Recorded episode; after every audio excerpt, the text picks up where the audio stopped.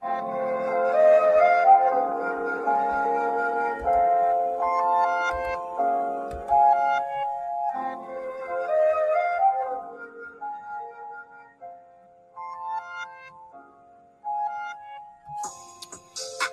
right. Here we are. Here we are again. All right. We are back. Okay. We are back.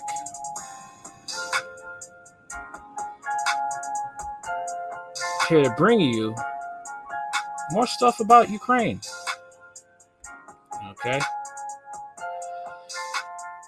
And we're going to start off with this simp. Yes, a simp from the UK. Here we go. Here we go.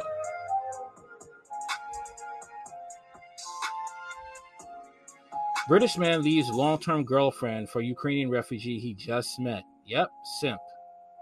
Simp vibes all over it. All's fair in livid war and war.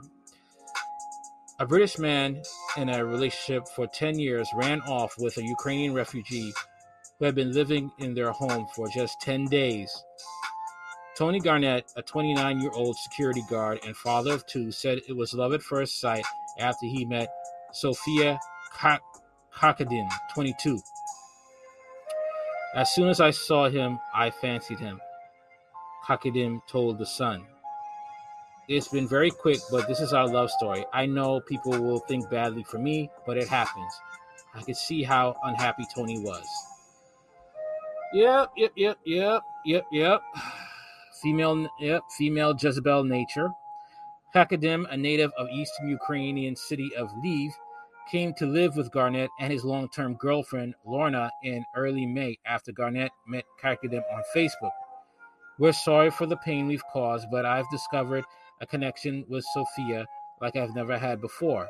You just met her for 10 days, bro. Garnett told Tabloid, We're planning the rest of our life together. The relation began falling apart after the moment Cardiff came to stay, and Luna began to get very jealous of Garnett. The atmosphere was getting really bad, and Sophia told me she didn't know whether she could continue to live under the same circumstances. Under these circumstances.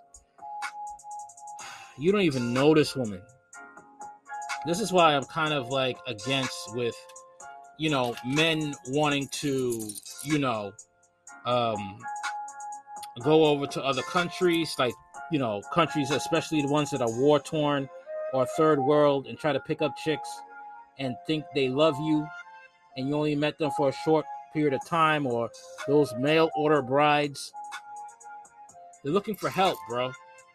She's looking for help. She comes from a war torn country that's that's pro-Nazi. Eventually, Lorna told her wayward man that he would have to make a choice, and he did. We both packed our bags and moved into my mom's and dad's home together, Garnett said, adding the new happy couple had already begun apartment hunting. A person close to Lorna said she was devastated by the developments, the Sun reported. Yeah, dude, you got two kids. Two kids. Okay. And you you just basically just simped for a woman that you know doesn't even know you okay and there's been bad horror stories of people who took in refu- uh, ukrainian refugees Okay. I mean, I did a story yesterday about uh, one a person that took in uh, Ukrainian refugees in Germany, and they burnt down our house. They burn our house down. Okay, so I'm wondering what's going to happen when she decides to do something to you, or you say something about Russia or you may like Russia in a way. Now what? Okay. She did, and she's only with you to escape the war. What if someone better comes along? Now what? What are you gonna do then?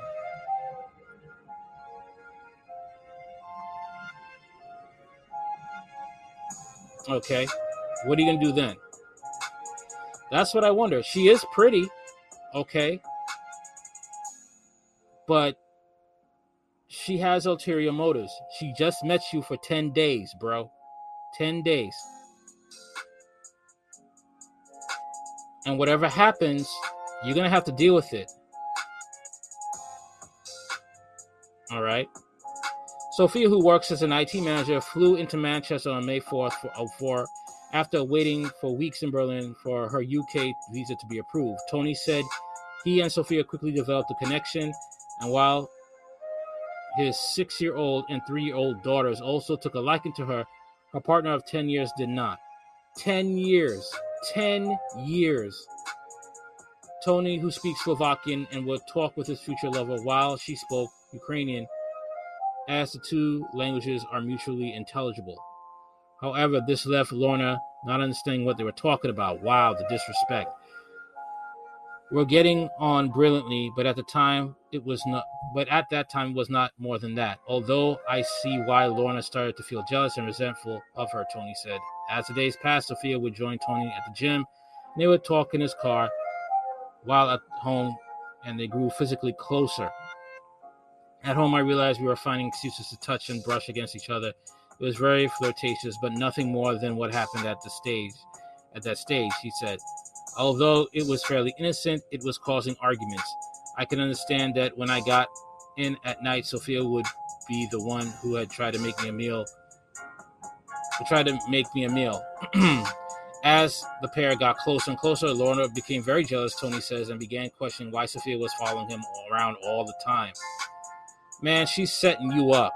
She is setting you up, basically. Okay? And once she gets married, she could just divorce you and go with somebody else. Now what? You just broke up your family with the mother of your kids of 10 years. 10 years down the drain, bruh. How does that help you? In any way, shape, or form. Okay? I just want I'm just wondering. I'm just wondering right now. How does that help? Let's keep going.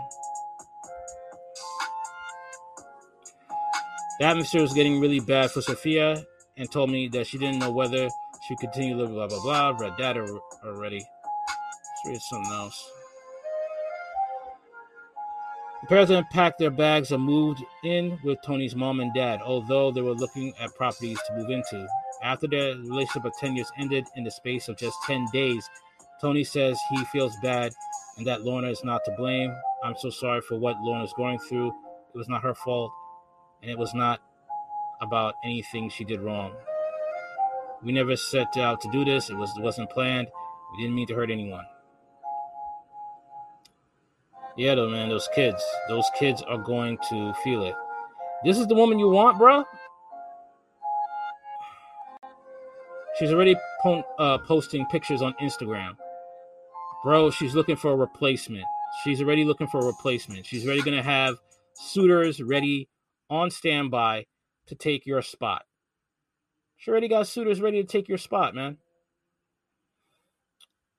Simping every day, B. Simping every day. That's how it's going down. That is how it's going down.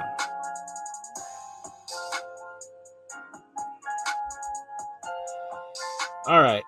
On to the next, man. On to the next. Here we go. More stuff about Ukraine.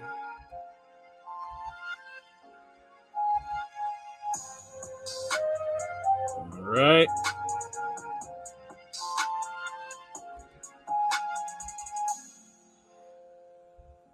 Okay. Quick peek here. Uh, one minute, one minute. Okay, not much. Okay, let's get into it.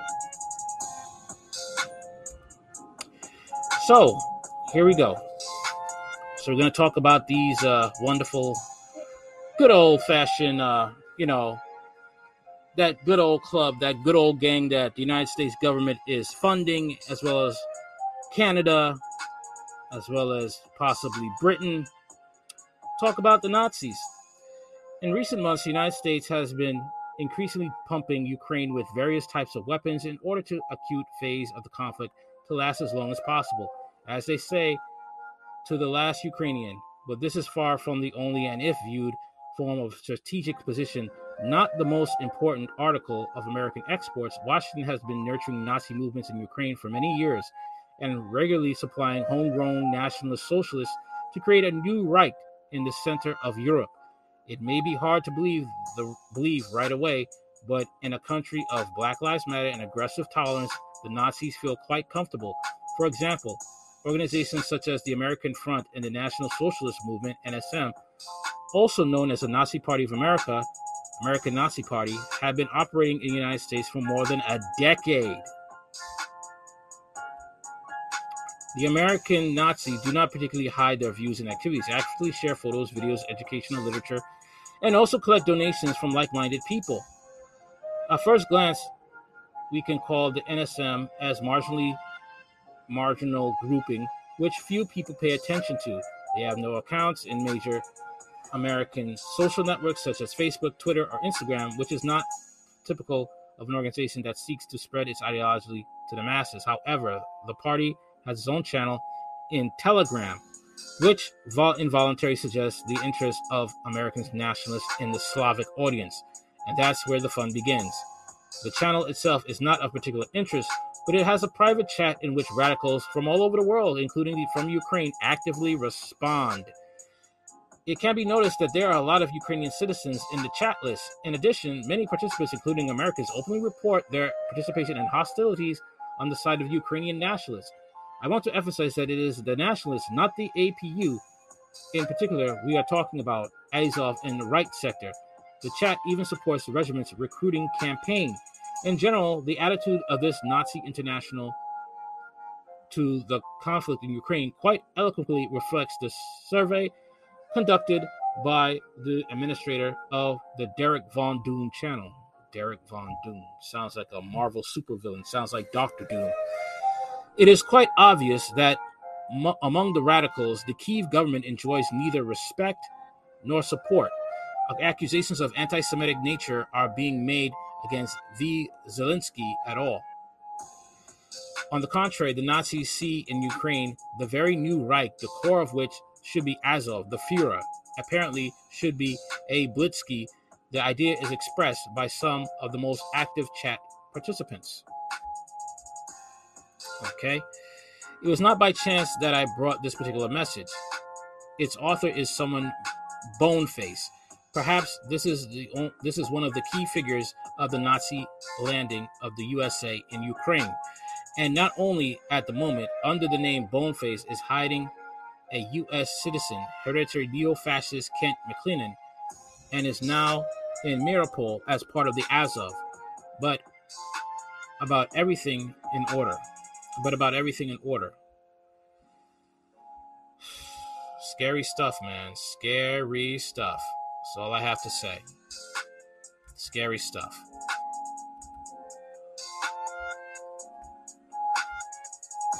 Kent Ryan McClellan was born on April 22, 1990, in St. Cloud, Florida, in the family of American neo fascist Ken McClellan, the leader of the rock band Brutal Attack. Under the influence of his father, he joined the right wing radical ideology, ideology while still a high school student. And in high school, he already became a member of the racist organization, the American Front. He was first arrested at the age of 18 in September 2008 for putting racist graffiti on a church and restaurant in Crescent City. In 2010, he served time for vandalism and beating immigrants. In May 2012, the FBI already detained McClellan and his accomplices from the American Front for prepping a terrorist attack against national minorities in Florida. From that moment on, Kent's life began to change seriously, and he began to gradually turn into the very bone face. Firstly, like most like most like-minded people, he began to cover his face and body with tattoos with Nazi and Aryan symbols. And secondly, the young and promising young man apparently was noticed by the special services and assigned him an important role in the power element of the coup in Ukraine in 2014. So we can say from the prison bench, McClellan was went straight to the Maidan. Most sources indicate he joined the ranks of the Ukrainian Volunteer Corps of the Right Sector, uh, Duke RS, in 2014. As a member of Boneface, he was directly involved in power actions and engaged in recruiting volunteers in the United States and other countries. Then he joined the punitive operation in the Donbass in the ranks of Azov. However, McClellan's activity in organizing his organizing the forceful seizure of power in Kiev began back in 2013 as the leader of the mercenary group, the Misanthropic Division. They organized a network of parliamentary fascist groups using darknet resources like Iron March. By the way, it was in December 2013 that McLean started a Twitter account, a popular tool for coordinating the revolutionaries at the time. What is he doing with a Twitter account? Why wasn't the FBI known about this? Could the FBI be in on it? Who knows? After returning to the USA in 2015, Boneface again went on to a correctional institution in search of criminals who want to go to war in the Donbass. It's crazy. What can I say? An, e- an evil version of Solid Snake. That's what I'm seeing here. That's what I could see. I don't know if any of you played the uh, Konami game uh, Metal Gear Solid. That's what I see here. I see that. Let's keep going.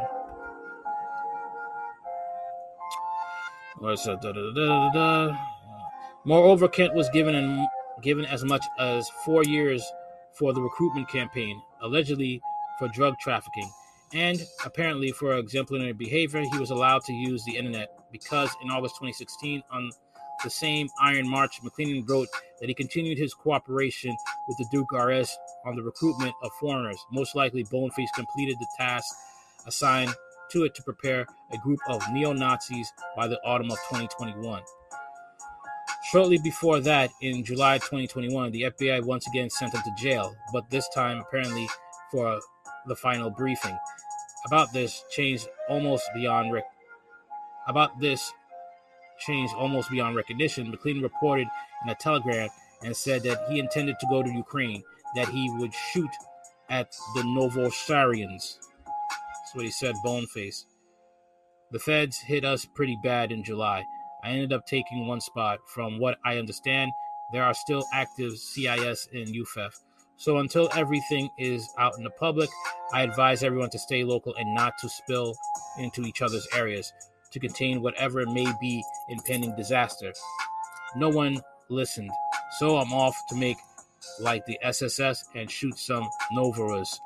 According to my sources in the SBU, a group of American mercenaries arrived in Ukraine in November of 2021 and returned to the United States in December to recruit additional forces. And already in January 2022, foreign neo fascists finally joined the ranks of Azov. Apparently, they were supposed to participate in the offensive on Donbass, which was planned in late February, early March. It didn't work out. So at the moment, Kent Boneface McClellan is probably fighting somewhere in the vastness of Ukraine, Instagram, Facebook, Twitter, Facebook, and YouTube, as well as, of course, in Telegram. Despite this, the neo fascist is actively working on information in five social networks. He really admits that his YouTube channel is run by his friends from Azov. Telling none of the social networks is in a hurry to block pages with openly nationalistic and provocative content, demonstration of prohibited attributes, symbols, and inciting incitement of hostility. The main thesis that McClellan constantly repeats in all of his correspondence is that Azov is not fighting for Zelensky, nor for NATO, nor for the EU. According to him, Azov is not much of not is not so much a regiment as the idea of neo-Nazi revival of Ukraine. It should be said that the things are not going well for the AFU mercenaries. in his messages, McClellan writes about the lack of water, ammunition, and the betrayal of the Ukrainian command and Zelensky personally. And recently, he received a slight facial injury. My contacts in Ukraine strongly recommend that every effort be made to capture Kent McClellan. It will be extremely difficult since his entourage and he himself most likely will not let them be taken alive. However, if successful, it can become an important source of information and living evidence of the export of American nationalism to Ukraine. and I will continue to closely follow the adventures of the brave Nazi Boneface. This is very interesting. Hold on a minute right here. Hold on a minute. Share screen.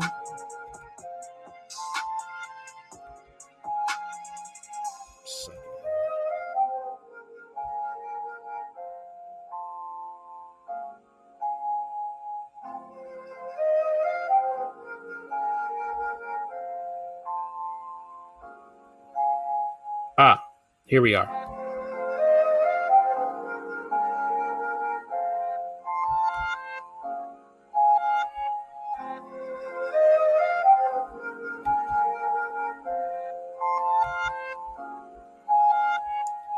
Dude face looked like a dude's face looked like a whole demon.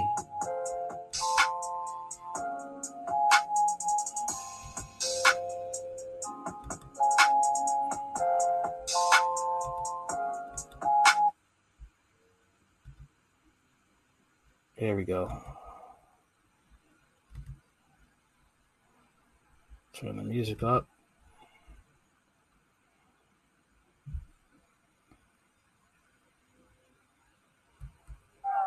Oh, wait, hold, hold- hold on. Plug it anyways. Plug it anyway. I got the video now.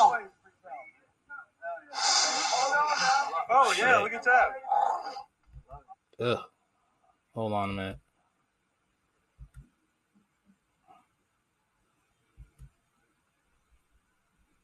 Okay, see where he's at. Second.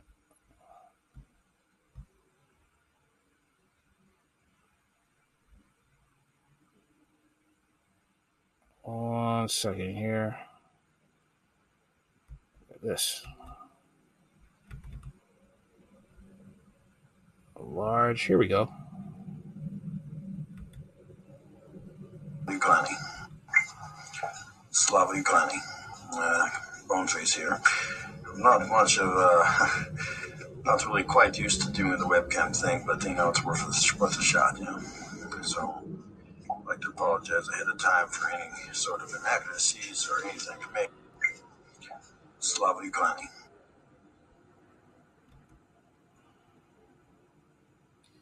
And that's Boneface.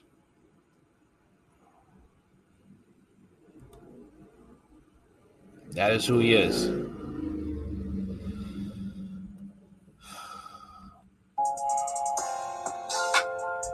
You know what's interesting though? You know what's very interesting about this?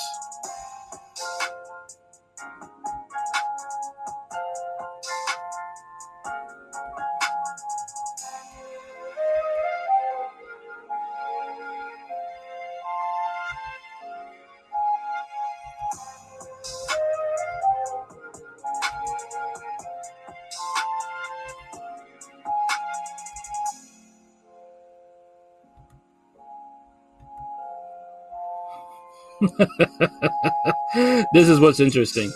The media, the message to the media from Mariupol City Council: Please do not distribute videos, video materials shot by Russian propagandists which depict Ukrainian heroic defenders of Mariupol who left the territory of Azovstal. Oh man, it's crazy, man. It's, it's crazy. They're really trying to hide the truth. They're trying to hide that Azov is losing and getting their butts handed to them. They're being disgraced. They're not winning. All right. They are losing. All right. The- they're not going to win. And I'm happy they're not. But who knows? Who knows what the future holds? Because there's still a lot of things that Joe Biden is doing because he's helping them out to uh,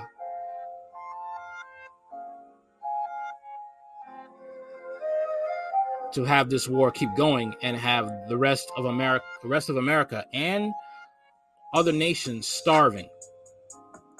Okay, that's the thing.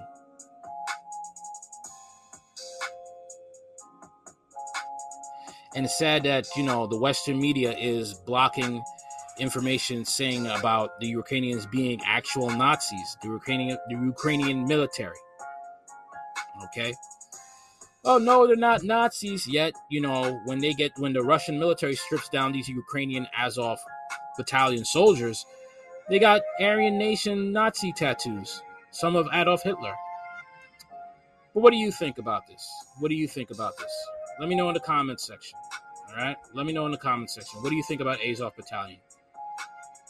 Is the proof enough to prove that we have, you know, that Azov Battalion is Nazis, or do, are you really one of the blind that still think they're not? Let me know in the comment section. Like, share, comment, subscribe. Later.